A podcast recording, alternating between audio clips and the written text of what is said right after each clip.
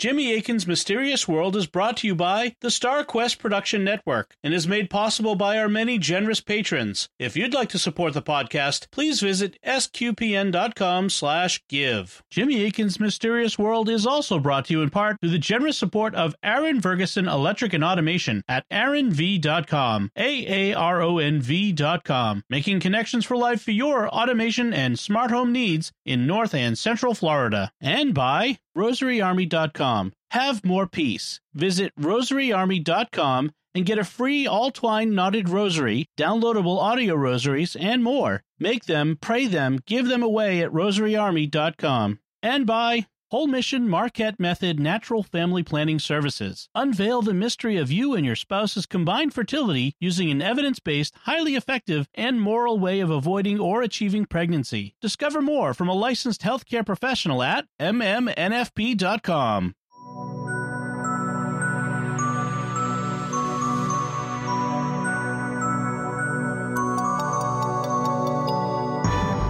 You're listening to Jimmy Akin's Mysterious World, where we look at mysteries from the twin perspectives of faith and reason. I'm Dom Bettinelli, and I'm joined today by Jimmy Akin. Hi, Jimmy. Howdy, Dom. Folks, this is an episode that we recorded to thank our patrons at patreon.com slash starquest for their generosity in making this and all our shows at StarQuest possible. We gave them early exclusive access, but now we're sharing it with you to show you one of the benefits of being a patron. So please enjoy this show. Welcome to Jimmy Akin's Mysterious World, which is made possible by you, our patrons on Patreon. We're always looking for ways to thank you for your generosity in making all the shows on StarQuest possible, and this is one of those ways. We recently reached out to you and asked if you had questions you'd like to ask, and we got a lot of great responses. And so that's what we'll be talking about on this episode of Jimmy Akin's Mysterious World. So, Jimmy, I think we should probably just get right into those questions now. Sure thing. Our first question comes from Christopher Urasco, who asks Will faster than light travel ever happen? Also, I'd love to hear about Jimmy's experience as a private investigator. Well, I can say more about the latter than the former. It's possible that we will at one point have faster than light travel. You often hear that nothing can go faster than light, but really, you can't accelerate anything that has mass to be faster than light. If there is a way to just jump past the light speed barrier, then nothing in the laws of physics prevents stuff from moving faster than light. This is a, a point that is made by the German theoretical physicist Sabine Hossenfelder, and we'll have a video from her on Warp Drive where she talks about this. Also, the physicist Michio Kaku, in his book The Physics of the Impossible, has several different ways of how faster than light travel could be possible. And one of the most promising ways that has been thought of was actually inspired by Star Trek. A number of decades ago, there was a Mexican physicist named Alcubierre who was watching Star Trek. And, you know, they talk about warp drive all the time on Star Trek. And that's just a name they made up. It didn't originally have any significance. It just sounds cool. But he started thinking, how would a warp drive work? And he came up with what's known known today as the Alcubierre warp drive. The way it works is by taking the space in front of a spaceship and compressing it while simultaneously taking the space behind the ship and expanding it. So it does warp space and the effect of shrinking the distance between you and Alpha Centauri while simultaneously expanding the difference between the distance between you and the solar system has the effect of propelling you faster than light even though the little patch of space you're in is not moving at all. And so it is thought that this could actually work if we can find the right kind of energy to do it with because it depends on something called negative energy that we don't yet have. And that's one of the issues with all of the faster than light things we've got these days. They all tend to depend either on an exotic form of matter we haven't discovered or an exotic form of energy we haven't discovered. But we'll have links to both Dr. Kaku's book, The Physics of the Impossible, and Dr. Hossenfelder's video on warp drive about my experience as a private investigator. So, I guess my title actually was private private detective. What happened was one summer I was in grad school and I needed a summer job because, you know, there weren't teaching assignments to make money with during the summer. And this happened to be the summer that my wife died. So she was sick during part of this. But basically, I got a summer job working as a private detective for a local firm. And my principal assignment was to look for shoplifters. They would send us in in teams, typically two people on a team, sometimes three, but typically you and a partner were working together, and we would basically pretend to shop for 7 hours. and so we're we're pushing, you know, shopping carts and we're pretending to read the labels on packages of food and we're putting them in the cart and taking them out of the cart, and all the time we're looking for shoplifters and we would indeed find them. And so I have arrested people, and it is an interesting experience. You never know when you're about to bust somebody, are they armed or not? Mm. You know, they could have a knife, they could have a gun, they've definitely got fists. And so you can be walking into a fight. And I was in some, you know, and it's interesting when that happens, now you're working with a partner and you always alert your partner before you do the bust because you're likely to need backup. And so there were people that would resist. And I can remember I was working one day with a partner and she like was grabbing the guy's shirt and trying to hold on to him long enough for me to tackle him and uh, you know we were we were tag teaming it. But wow. you know we got we got the guy subdued and we arrested him using citizens power of arrest. And the experience made clear to me why all detectives smoke. Because after you've busted somebody you need to take uh, some uh, you know a number of minutes to just unwind and do something with yourself as the adrenaline level goes down. So right. I would have my pipe with me and I would smoke my pipe and the other detectives were smoking their cigarettes. But it was very interesting. One aspect of the job I was considered particularly good at was writing the reports. Mm. Um, because surprising. I was in, uh, you know, I was in grad school, so you know, I had a, use a lot of experience writing papers, and so the reports were pretty easy to do. You just describe what you saw, and what happened. One thing you never do is refer to the person you arrested as a suspect. He's always the subject in the in in the report. One of the most creative subjects we encountered was a gentleman who came into the store in the middle of the summer wearing this enormous trench coat. And what he had done was he'd altered the trench coat. He'd basically knocked the pockets, the interior bottoms of the pockets out. And as a result, he could drop things in the pocket of the trench coat and fill up the entire bottom of the trench coat. He wasn't limited to what he had, what he could have contained in the pockets. And when we arrested him, he was indignant. He didn't deny what he had done, but he was very superior in his attitude and explained that he was doing this because he's writing a book. and and this was research for his book apparently and so we figured that the experience of going to court and being fined or jailed would also give him some additional experience to write about in his book Did you ever do that thing where you're halfway down the aisle from the the subject and you like they do on TV and yell, "Hey, you stop!" So they give them like plenty of room to run away. and we never did that. Uh, the actually at the agency I worked for, the rule was even though in Arkansas you could arrest on concealment. Uh-huh. As soon as the person, you know, puts the item surreptitiously somewhere, our policy was do not arrest until they are leaving the store after they've cleared checkout, making it abundantly clear they did not intend to pay for this thing. Another interesting subject that we had was himself a well, so I reported to work with my partner at one store, and as soon as we got there in the morning, the store employees came up to us and said, We need you to bust this guy. We have these Brinks armed guards coming in to pick up the money every day, you know, and put it in their strong arm, you know, in their secure truck and take it to the bank for us. And one of them is constantly shoplifting. And they had a kind of bin I, I, think it was for bagels. It was like a self-serve bin. You know, you get the plastic bag, you put however many bagels you want in it, and then you pay for them. Well, every time he would go to, he would walk in the front of the store, he would go to the back, And on the way, he would snag himself a bagel. And this guy is a paid guard and he is armed. And his job is to shepherd money from one place to another safely without taking any of it. But he was taking a bagel every day, and the store didn't approve of that. And so we had to arrest the definitely armed security guard. wow.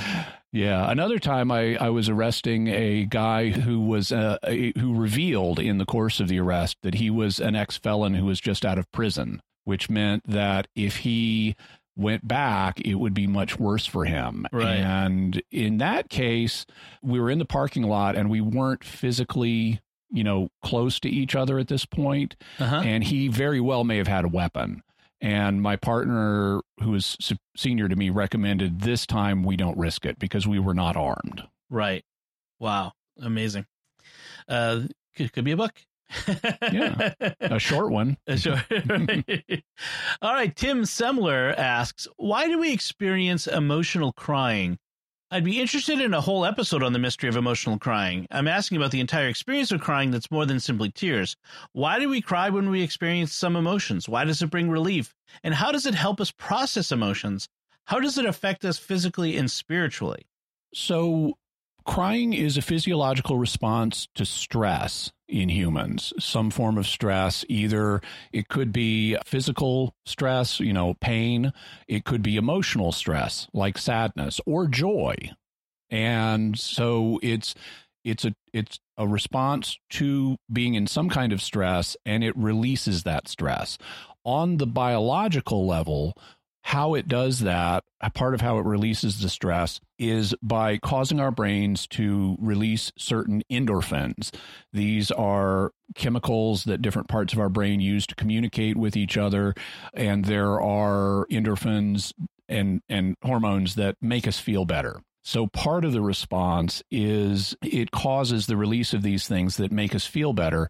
And that's why we end up feeling better when we cry because we're we're getting rid of this stress and we're releasing these additional chemicals that comfort and soothe us. Psychologically and sociologically, it also performs other functions because since the human family grew up together, it's recognized if somebody is crying, that person is in some kind of stress. And so it's not only something that helps us individually, it also signals other members of the community that we're in some kind of distress and we need help. And there may be danger that needs to be taken seriously and this person needs to be comforted. And so it's also a form of social signaling whereby we subconsciously reach because we're not aware typically that we're doing this but we're reaching out to other people to try to get comfort and get our needs met and things like that. Now speaking of the summer my wife died, my sister had just gotten a dog, and this dog, which I think I've mentioned on the show before, uh, was seven eighth Siberian Husky and one eighth Wolf. And the dog's name, because my sister loves giving things creative names, you know, most people give their dog one name. My sister gave hers three. So the dog's name was Locke Anna Rudaba and was just known as Locke for short and Locke was the friendliest, most extroverted, exuberant dog ever.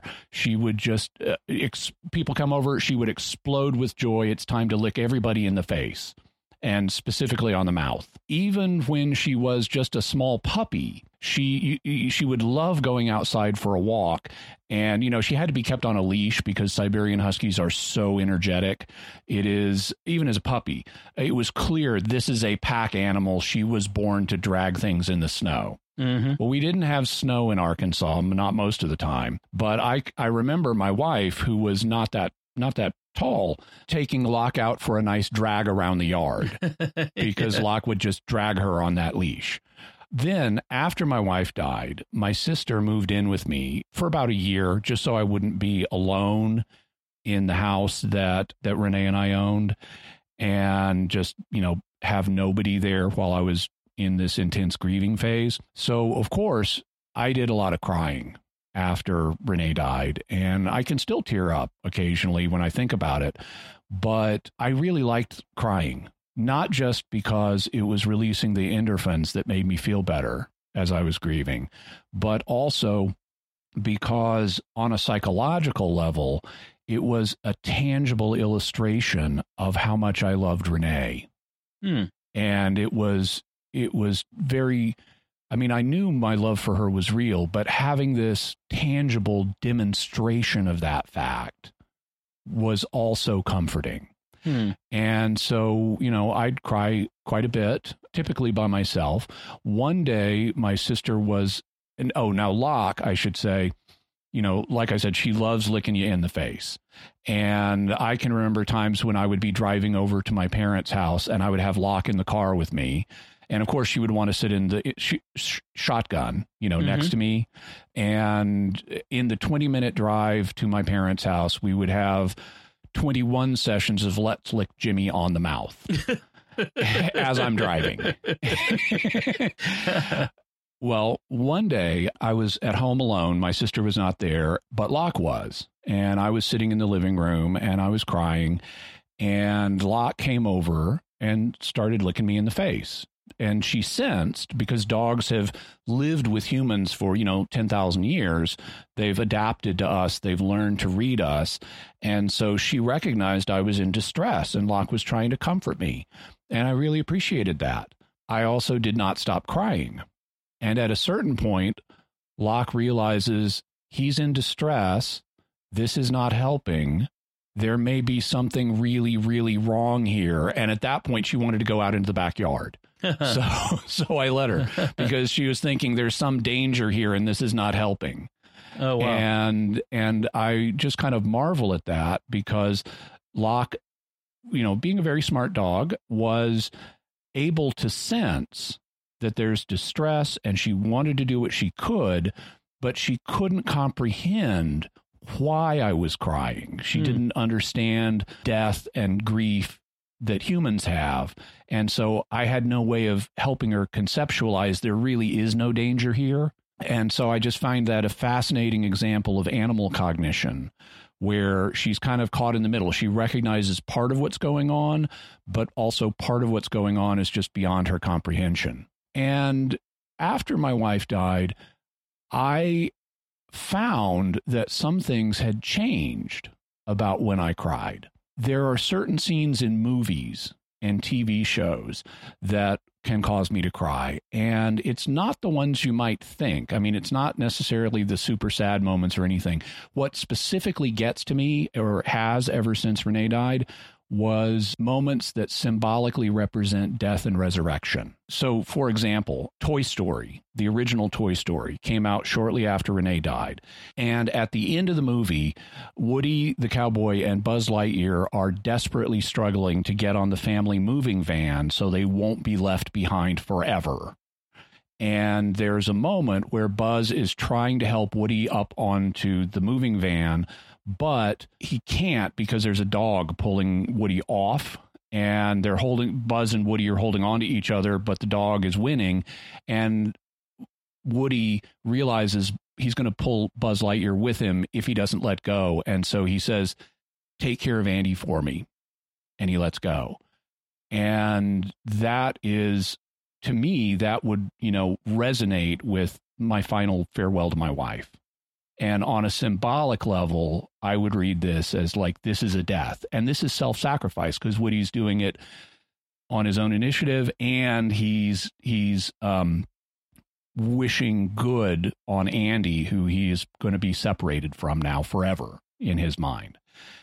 And then, as the plot progresses during the intense climax of the movie, they do this again, where you have Buzz and Woody on a remote controlled car and they're trying to catch up with the van again and they're almost they're they're almost to it and the slinky dog played by Jim Varney is stretched out and holding on to Buzz Lightyear. But the van is accelerating and the the remote controlled car's batteries are dying and Slink is getting stretched further and further and further.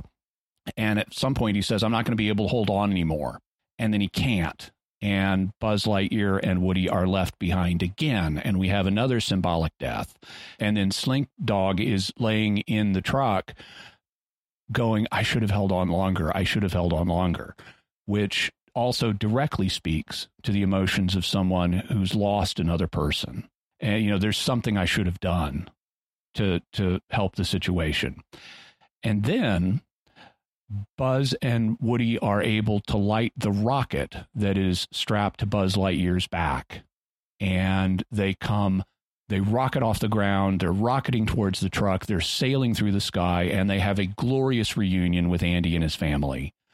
And that's a symbolic resurrection. And so ever since Renee died, I have had an intense emotional reaction. In fact, l- last night when I was prepping this episode in my head, I did tear up about this rather rather significantly, to put it mildly. But I it, this will this kind of situation is so beautiful to me in its sadness and its joy that I have uh, that I will it'll, it'll it'll cause me to cry, and it's a beautiful to me reminder of the promise of the resurrection and how we will eventually be reunited with all of the loved ones that we have that we've lost in life. Excellent. So so that's a little how I how crying has helped me process emotions. We also will have links to a couple of stories about the science behind crying that covers some of the same points I have already mentioned.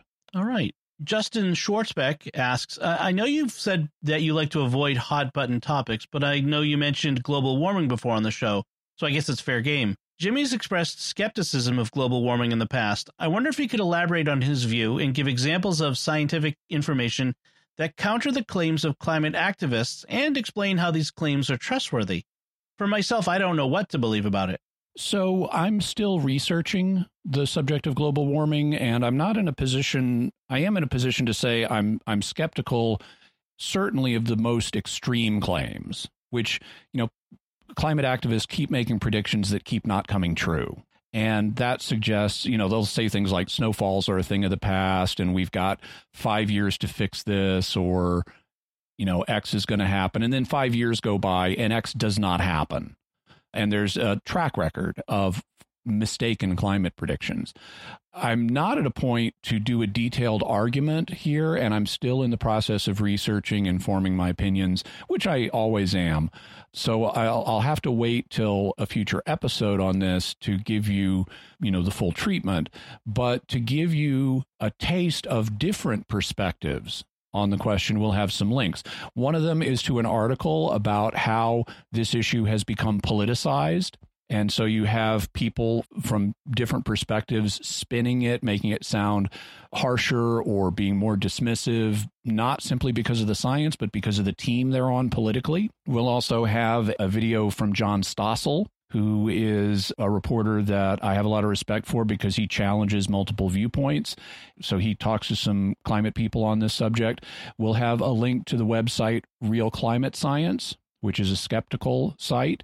Also, we'll have a video analyzing the famous hockey stick graph that came out in the 1990s and it's the development of the hockey stick graph really has some shady stuff connected with it, in, including the uh, famous hide the decline climate gate scandal. Because what the hockey stick graph is, is a composite. It shows relatively stable temperatures over a long period of time, and then it suddenly skyrockets in in very recent years.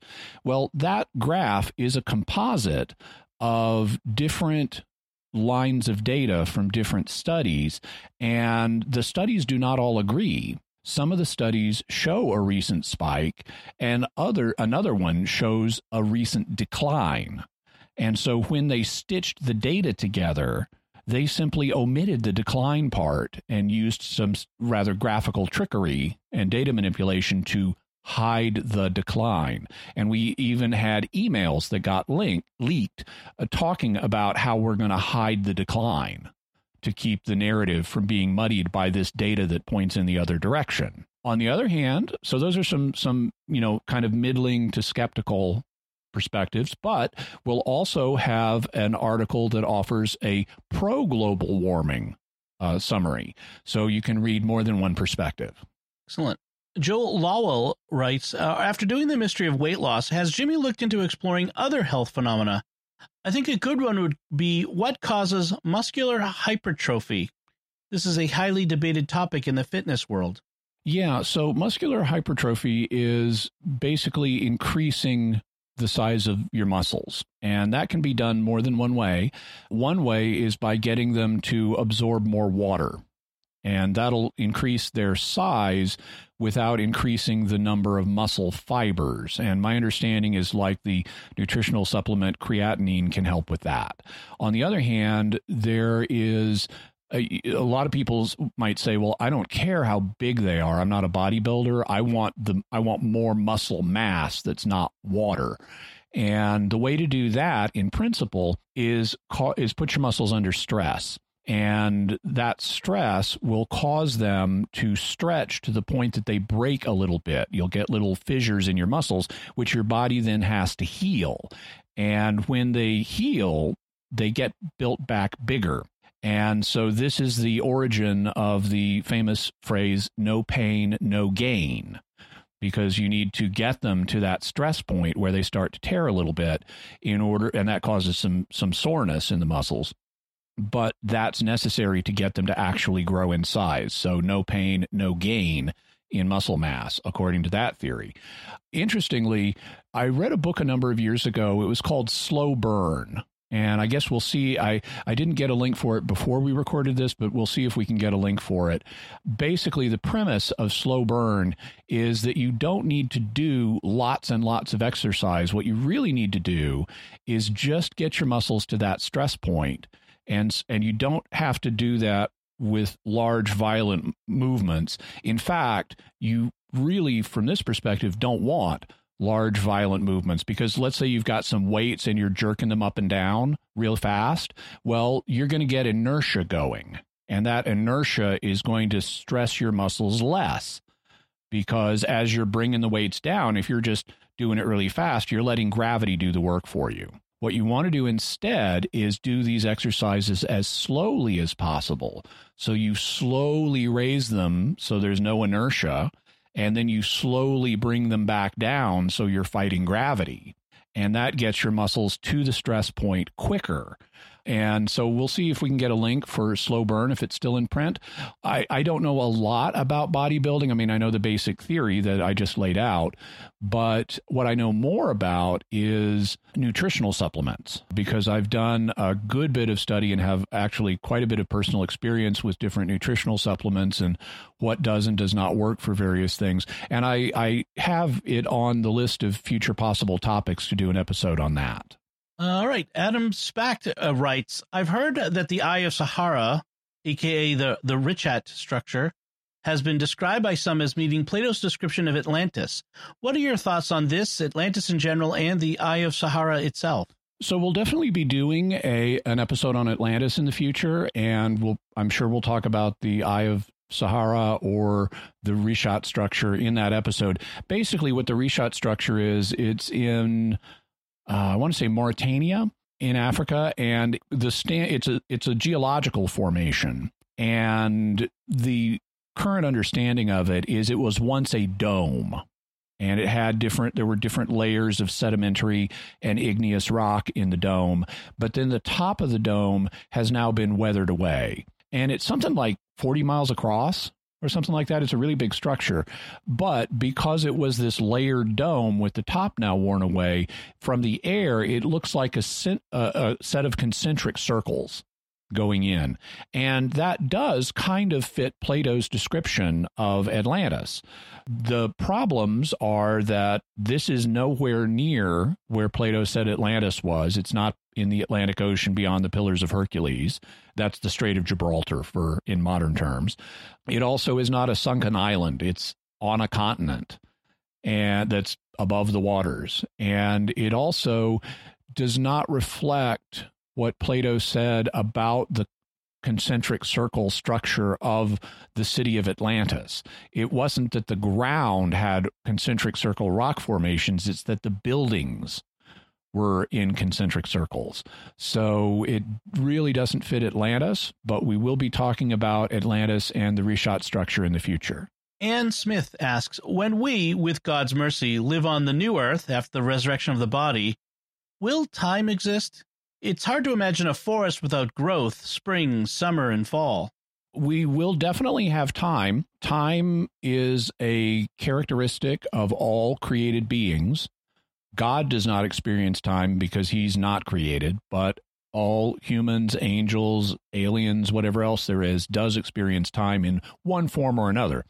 Not necessarily the simple one dimensional time that we experience here on Earth in ordinary life, but some kind of time. And so, consequently, we do not leave time when we die, and we will not leave time when we're living in the eternal order. We'll have, now, whether there is going to be spring, summer, fall, and winter, that's a different question. That's driven by the those seasons are driven by the axial tilt of the Earth. The Earth has an unusually large degree of tilt for its axis. It's like 23 degrees off the perpendicular to the plane of the solar system. And so that causes disproportionately more light to hit the Earth, either the northern or the southern hemisphere, depending on the time of year. And because the light's hitting at a more direct angle, it heats up more or fails to heat up more, causing summer and winter. And who knows what the axial tilt of the new Earth will be? It could mm. be hmm. the same, it could be something different. Uh, I wonder if it'll be wibbly wobbly. That's the question. Well, you really don't want planets that have a that have a lot of yaw. That's right. That would be bad. Thomas Salerno uh, asks, "Hi Jimmy, I'm interested if there's any concrete evidence that the alleged Nazi anti-gravity zero-point device called Die Glocke or the Bell ever existed, or is it just a legend based on hearsay?" So I studied Die Glocke, and my impression is that it is a hoax. We don't seem to have good evidence for this. The claims that are made about it are not very credible. I mean, if they really had some some technology that allowed you to resist gravity or extract usable energy from, you know, zero point energy, why didn't they win the war? Right. um, right. It, so this is is not really compatible with the technology of the time, and we all we have are really rumors. We don't have like drawings from Nazi archives or things like that that would describe the construction of such a thing. But we will have an article where you can read more about it and also a link to another article on other Nazi UFO rumors. Now, even though a lot of these, and we'll talk about them in future episodes, but even though a lot of these are not really credible, that's not to say there's nothing here because the Nazis did have some advanced aviation people working for them, most famously, a pair of brothers known as the Horten brothers. And the Horten brothers produced some revolutionary designs, including for including designs for flying wings that may be the inspiration for some UFO accounts. And so we'll be talking about all of that, including the Horten brothers in the future. And we'll also have a link to the Horten brothers and information about their flying wing designs. James, I'm going to say either Hudon or Hudden. Sorry, James. Following up on episode 137, Communication with the Dead, can you expound on the difference or similarities between the type of communication with the dead that's forbidden by the church and the type of communication with the dead that occurs in prayer to the saints? And beyond this, what about communication with the dead during private revelations, like the revelations of the promises of the rosary? So the basic principle is based on scripture is we're not allowed to summon the dead for purposes of getting information out of them. If God wants a saint to appear to you, that doesn't break that prohibition because the initiative is coming from God to allow a saint or another departed soul to manifest to you. You're not the one initiating the communication. Similarly, based on biblical principles, we're not forbidden to ask the saints to intercede for us. The idea is you you you know pray to someone and ask them to pray to God for you, and that we we know uh, from Scripture, both Old Testament and New Testament, that those in heaven are praying on our behalf. And the book of Revelation even depicts them as taking our prayer requests and presenting them to God. Uh, that's true both of human saints and angelic saints in the book of Revelation. They're both shown presenting our petitions to God. And that's one of the functions of your guardian angel is to intercede for you. That's why Jesus says that the angels of the little children never fail to see the face of my Father in heaven. They always have access to God to intercede on behalf of their charges. So we're allowed to ask the dead to pray for us and to pray for specific things, but we're not allowed to summon them to get information out of them. Now, an interesting case is what happens when people pray to St. Anthony as kind of the patron saint of the land of the lost. You know, someone's lost an object, and for who knows why, it is frequently St. Anthony that people will pray to and ask for assistance in finding whatever it is that's been lost. So, the way that would work, at least according to Catholic teaching is you ask St. Anthony to intercede with God. And in one way or another, we leave that to God, but in one way or another, he gets the information back to you about where the lost object is. He helps you find it. Okay, fine. In this case, you are asking the dead for something and you uh, specifically for information, but the information is only sent back by God's providence frequently in guiding you to the place where the thing was without you even consciously realizing you're being guided. And so you do have communication with a departed soul that results in information coming back, but this is all under God's providence. God is the one the prayer is ultimately directed to. St. Anthony's just your prayer partner. And you are not summoning St. Anthony to ask him directly, where is the thing? Right. So it looks similar from one perspective, but really the principles are different. In terms of information like the 15 promises of the rosary, so we have a previous episode on evaluating private revelations and and God, as we said, can have a saint appear to you. You could even, I don't see a, a problem with this, you could even pray to God to receive an apparition. Although don't bet on it because apparitions are rare. So don't get disappointed if if you do pray for an apparition and it doesn't happen. But as long as it's God who's who's authorizing the communication and sending the saint to you, it's fine. You're not summoning the saint. In terms of the alleged promises of the rosary, these are something that were first written about by a Dominican in the 1500s named Alan de Rupe. And he claimed that St. Dominic, the founder of the Dominican order, had a vision of Mary in which she revealed 15 promises for people who say the rosary. Alan de Rupe's claims were taken seriously for about two centuries. And then someone noticed hey, Alan de Rupe was writing 400 years after the time of St. Dominic. Let's check all of the records the Dominican order has prior to Alan de Rupe and see if anybody mentions these promises. And the answer was no. So uh, it appears, however, Alan de Rupe got these, whether it was by, you know, someone told him this story or what, there actually is no record of this revelation stemming from the time of St. Dominic, and modern scholars have concluded that it's not actually accurate, that we don't have any serious evidence that this really happened. If if there were these if St. Dominic had this dramatic vision with these dramatic promises, we would have an earlier record than one written 400 years later. Right. And we'll have a uh, link to an article on the 15 promises of yes. the rosary. All right. Matthew Ross says, I have a few questions. Do you believe that children have a greater ability to sense the spiritual realm than adults? I ask because kids often have a sense of wonder to them, but also because many of my friends share stories wherein kids mention talking with or seeing departed loved ones, either in reality or in dreams. Why might adults lose this ability? And how, as a parent, can we teach our kids about the spiritual without being scary? And then he has a second question, but uh, maybe we should answer that one first. Okay, so children's minds do work differently than adults' minds.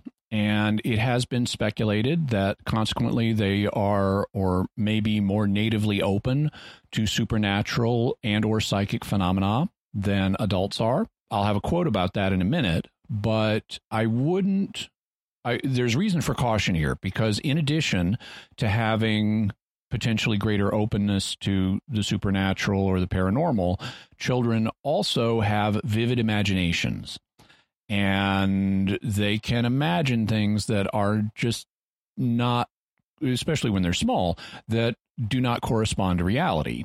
And so it's kind of a mixed bag And you don't want to assume just because a child tells you, oh, I dreamed about this person, that they were really in contact with the person. I can talk from personal experience on that because, you know, since I live alone, I, and especially in this last year where, you know, we've had the COVID lockdowns, I haven't been around a lot of other people. I know exactly who tends to show up in my dreams the most. It's my, it's my family that I grew up with. So my mom, my dad, my brother, my sister, and Renee. Those are the people that, those are the five people that show up all the times in my dream. But three of them are no longer living. My mother, my father, and Renee are not living and so I uh, I I know I'm not in regular contact with them in my dreams. These are scenarios about ordinary life, and somehow mom and dad and Renee are still alive again. But we're doing things that are pretty mundane and we're dealing with problems that are pretty mundane. And occasionally they're a little weird when I wake up and think about it, but I wake up and think about it and it's like, oh, yeah, they're not alive anymore. And so our imagination naturally uses people that we interact with. And because those are the people that have been the most important to me in life, those are the ones that show up in my dreams. So if a child is dreaming about, let's say, a dead grandparent, I wouldn't automatically take that as a sign of supernatural communication with the grandparent unless it's something that signals that like if I were dreaming and I one of one of my departed loved ones said, "I have a message from God for you." Well, I would I would take note of that and I would consider whether that might be a supernatural contact. But if it's oh yeah, okay, I'm back in college and we're living at home and you know the the septic tank is broken and we've got to get it fixed and stuff. Okay, that's not a supernatural communication. Mm. that would be a very weird one. yeah. Now, in terms of speculation about children being more open to this kind of thing, if you read the document, The Message of Fatima, that came out from the Congregation for the Doctrine of the Faith back in the year 2000, Cardinal Joseph Ratzinger has a theological meditation on the nature of private revelations. And in the course of that uh, discussion, he's talking about different types of revelations that are possible. One of them he refers to as interior vision. And he says interior vision does not mean fantasy, which would be no more than an expression of the subjective imagination. It means rather that the soul is touched by something real, even if beyond the senses. It is rendered capable of seeing that which is beyond the senses, that which cannot be seen, seeing by means of the interior senses. It involves true objects which touch the soul, even if these objects do not belong to our habitual sensory world. This is why there is a need for an interior vigilance of the heart, which is usually precluded by the intense pressure of external reality and of the images and thoughts which fill the soul. The person is led beyond pure exteriority and is touched by deeper dimensions of reality, which become visible to him. Perhaps this explains why children tend to be the ones to receive these apparitions. Their souls are as yet little disturbed, their interior powers of perception are still not impaired. So, Matthew, you've got the former Cardinal Ratzinger and Pope Benedict XVI speculating along the same lines. And we'll have a link to the document, The Message of Fatima, so you can read all that in context. All right, and then Matthew has a second question. He says, uh, in your in a most recent episode of Weird Questions with uh, Cy Kellett, you talked about when you'd have to fulfill your Sunday obligation when traveling at light speed. You mentioned that you fall under canon law relative to your own experience of time. What does this mean for canon law and time traveling? If you travel to a time before canon law exists, does that mean you're suddenly exempt, or does it not matter because God and His precepts are outside of time? Well, God is outside of time and his eternal precepts are out outside of time, so to speak. I mean, at least they apply to all of created reality in all times. But canon law is not outside of time. Canon law can come into existence, it can be modified, it can be abolished. And so, consequently, if you traveled to a point in time before canon law existed, you would not be bound by canon law, at least you would not be bound by what's called merely ecclesiastical law, which are laws that the church has determined, even if they embody or give form to deeper principles. Now, the question of when we are to rest and worship is a matter of ecclesiastical law. So, you know, the church can determine things like, well, you can fulfill your Sunday obligation on Saturday evening, or, you know, w- because of a pandemic, you're relieved of your Sunday obligation, or things like that. And so, even if you traveled before the creation of canon law, you would still need to somehow fulfill the duty to adequately rest and worship, but you wouldn't be bound as to a particular time when you would do that. Other things, though, other elements of canon law are are not merely ecclesiastical. Some of them are fall out of divine law, like you cannot be baptized more than once because baptism puts an indelible mark on your soul. So if you've been baptized and then you go back in time to before the Christian age, you should not get baptized again because that indelible mark on your soul is still there, even though your soul has moved in time. Okay, excellent. Jay Mullenix asks, What's your take on the Shroud of Turin? I've been fascinated by it for years. It's got to be on the list for its own episode, right? Oh, right. Yes, it is definitely on the list for a future episode, and I'm doing, you know, research on it. So this is one where I'm still forming my views. I, I, based on my current analysis of the evidence, there are things that look like they point in different directions. There was the carbon dating that was done in the 1980s that said this is medieval. On the other hand, there have been counter arguments claiming that that carbon dating was badly done, and there are other things that would point like pollen that would point to on the shroud that would point to a middle eastern origin and possibly much earlier there are debates both ways about how the image on the shroud may have been made i want to be really cautious in in regards to the shroud of turin because there are competent people who've looked at it and drawn opposite conclusions. I'm still in the process of researching and forming my own views. One of the temptations as an apologist that I really try to resist is the temptation to believe something and assert something just because I want it to be true.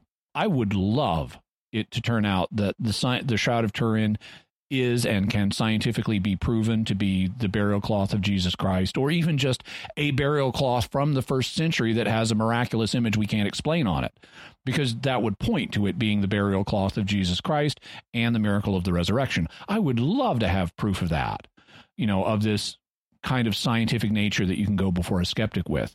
But what I'm not going to do is adopt that view just because I would like it to be true. And I'm not going to stretch the evidence to try to make it say that because if because that's bad apologetics. Number 1 it's untruthful to stretch the evidence and number 2 you're asking to have your feet knocked out from under you by a competent skeptic, if you try to stretch the evidence and you encounter a skeptic that knows the evidence, he can expose you as someone who is stretching the evidence because of what you want to be true. You're not really following the evidence. So, in my study of the shroud, whatever conclusion I end up coming to, I'm going to do my best to make sure I'm following the evidence and not following my desires. All right. John Gibo says, uh, Hi, Jimmy and Dom. Do you think that St. Brendan the Navigator actually made it to North America, or is it simply a pious legend? Keep up the fantastic work. So, St. Brendan the Navigator was an Irish saint who lived in the 400s and 500s AD. And according to the accounts, he took this amazing voyage to some place in the Atlantic that's described as an island that was an unknown land at the time. And there are a number of questions about this. I'm not an expert in this, but I put it on the list of topics to research. And what I can tell you is that there are different viewpoints. Now, one is assuming he did make this voyage, and there's a question about that because it's often been taken as an allegory not as a real historical account, but as an allegorical account that illustrates something about the Christian faith and the spiritual life. So this is more a symbolic voyage rather than a literal voyage, according to some readings of the text. But uh, assuming it was a historical voyage, where did he go? Well, there's been a lot of speculation about that. Some accounts put this island in the in the north. Some think it was maybe the Azores. Some think it might be the Canary Islands. Something it might be something it might be down near the equator. Something it might be North America. So all of these are possibilities, but at this point, we don't have really good evidence. On the other hand, we do know that there was European contact with the Americas before Columbus, and it's not impossible for Brendan to have visited North America. It's just a question of do we have good evidence for that? And so I would put this in a it's possible category, but don't have strong evidence at this point category. Okay. Uh, Joseph Grabowski uh, asks, What is spirit exactly? We speak of the Godhead and of angelic creatures having a spiritual nature, and sometimes the soul is conceived of as spiritual, yet other times the soul is called the form of the body and the principle of life for the body, and it clearly isn't the same stuff as God and angels. God doesn't even consist of stuff in that sense. So, what is the relation between the spiritual part of our nature, of angelic natures, of divine nature beyond faculties, for example, intellectual, which are more things done than the thing that enables doing, which is what we'd usually mean by a nature. So, this is a very difficult question to answer. Now, fundamentally, there's a divide between God and all created beings. As you say, God is not made out of any kind of stuff. That would imply that God has parts and God does not have parts. Even the three persons of the Trinity are not parts of God. A person is not a part. So that's really the fundamental divide. I would say that the spirits of angels and the spirits of men could be the same. I mean, they're they're not identical, but they could be made of the same fundamental stuff, whatever that is.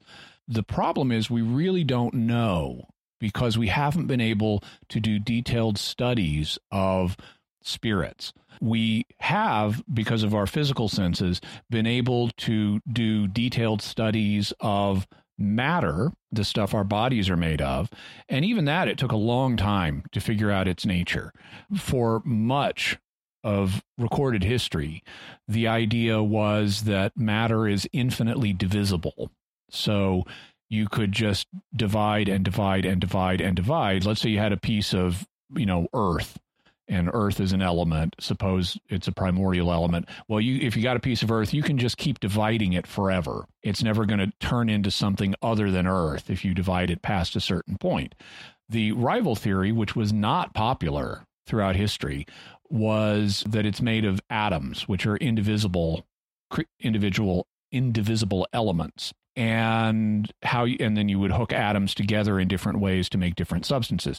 Well, turns out atomism looked like it was true starting in, you know, it was in the 1800s, but it really wasn't confirmed until the 1900s when Albert Einstein had a proof that atoms exist in 1905. But even atomism turns out to sort of not be what we thought it was because an atom, the I mean the name from Greek roots basically means can't be divided.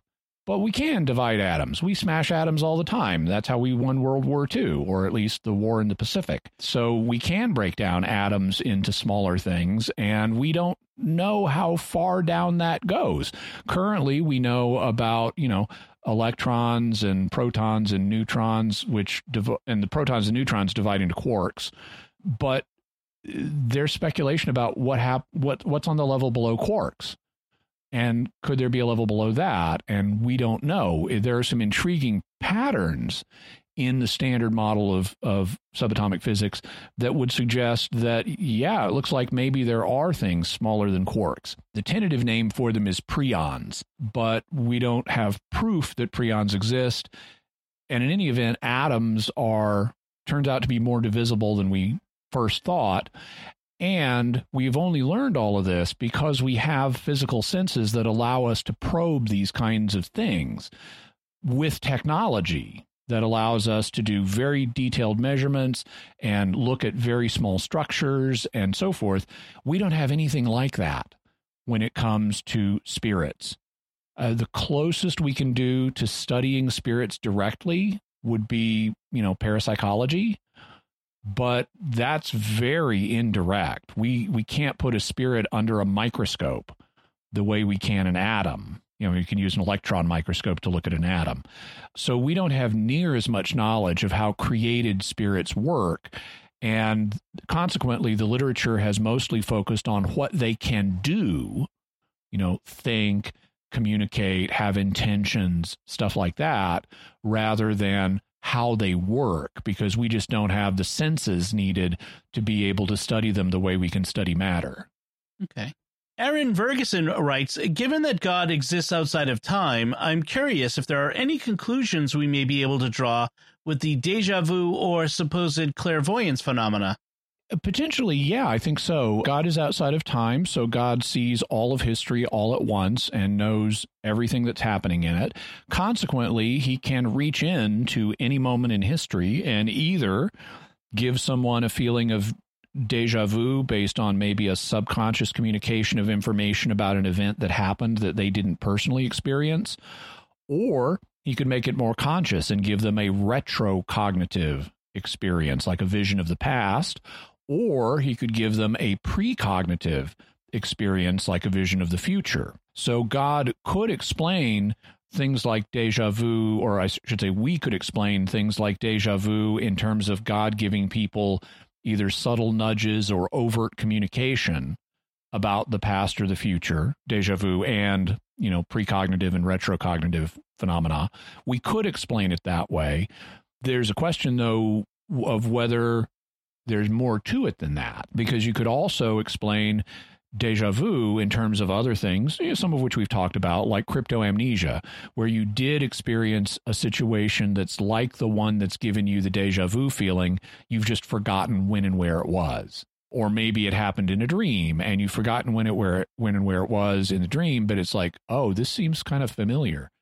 Similarly, you know, if remote viewing is real as a, or precognition is real as a natural human ability, which St. Thomas Aquinas incidentally thought it was. Uh, we mentioned in our episodes 105 and 106 on St. Thomas Aquinas and the occult how he thought that humans do have a limited natural precognitive ability that sometimes manifests, for example, in dreams. He called it natural prophecy as opposed to supernatural prophecy that comes from God. And so it could also be that the things like deja vu and precognition and retrocognition have a basis in human nature and don't depend on God for their operation. But it is possible, certainly, since God knows all of time, that he could be playing a role in this too. All right. So I think that's about all the time we have for questions this time, but we have more. We don't don't worry if you've uh, submitted a question that didn't get answered. We still have it. We're going to save it for our next time that we do patron questions. So, uh, thank you to all the patrons and especially those who submitted questions. So, Jimmy, what do we have for further resources for those who want to find out more about the things we talked about today? Well, we'll have in the show notes all of the different links that we talked about. There are quite a lot of them, so I won't uh, review them all, but be sure and check out the show notes for more information about the different things we talked about. Excellent. Jimmy Akin's Mysterious World is also brought to you in part through the generous support of Aaron Ferguson Electric and Automation at aaronv.com, A-A-R-O-N-V.com, making connections for life for your automation and smart home needs in North and Central Florida. And by RosaryArmy.com. Have more peace. Visit RosaryArmy.com and get a free all twine knotted rosary, downloadable audio rosaries, and more. Make them, pray them, give them away at rosaryarmy.com. And by Whole Mission Marquette Method Natural Family Planning Services. Unveil the mystery of you and your spouse's combined fertility using an evidence based, highly effective, and moral way of avoiding or achieving pregnancy. Discover more from a licensed healthcare professional at mmnfp.com. So that's it from us. Thank you again to all our patrons and especially those who submitted questions. You can submit your feedback on today's episode by going to patreon.com slash starquest or by visiting sqpn.com or the Jimmy Akin's Mysterious World Facebook page and leaving some feedback. You can send an email to mysterious at sqpn.com or send a tweet to at mys underscore world. And like I said, you'll find these links to Jimmy's resources from our discussion on our show notes at patreon.com slash starquest and eventually at sqpn.com slash mysterious when we release this episode to all listeners. Until next time, Jimmy Akin, thank you for exploring with us our mysterious world. Thanks, Dom. And once again, I'm Dom Bettinelli. Thank you for listening to and supporting Jimmy Akin's Mysterious World on StarQuest. We hope you've enjoyed this Patrons Questions show. Jimmy Akin's Mysterious World is only possible because of the generosity of our patrons on Patreon. If you'd like to support Jimmy Akin's Mysterious World and have your questions answered on future shows for patrons, go to sqpn.com slash give.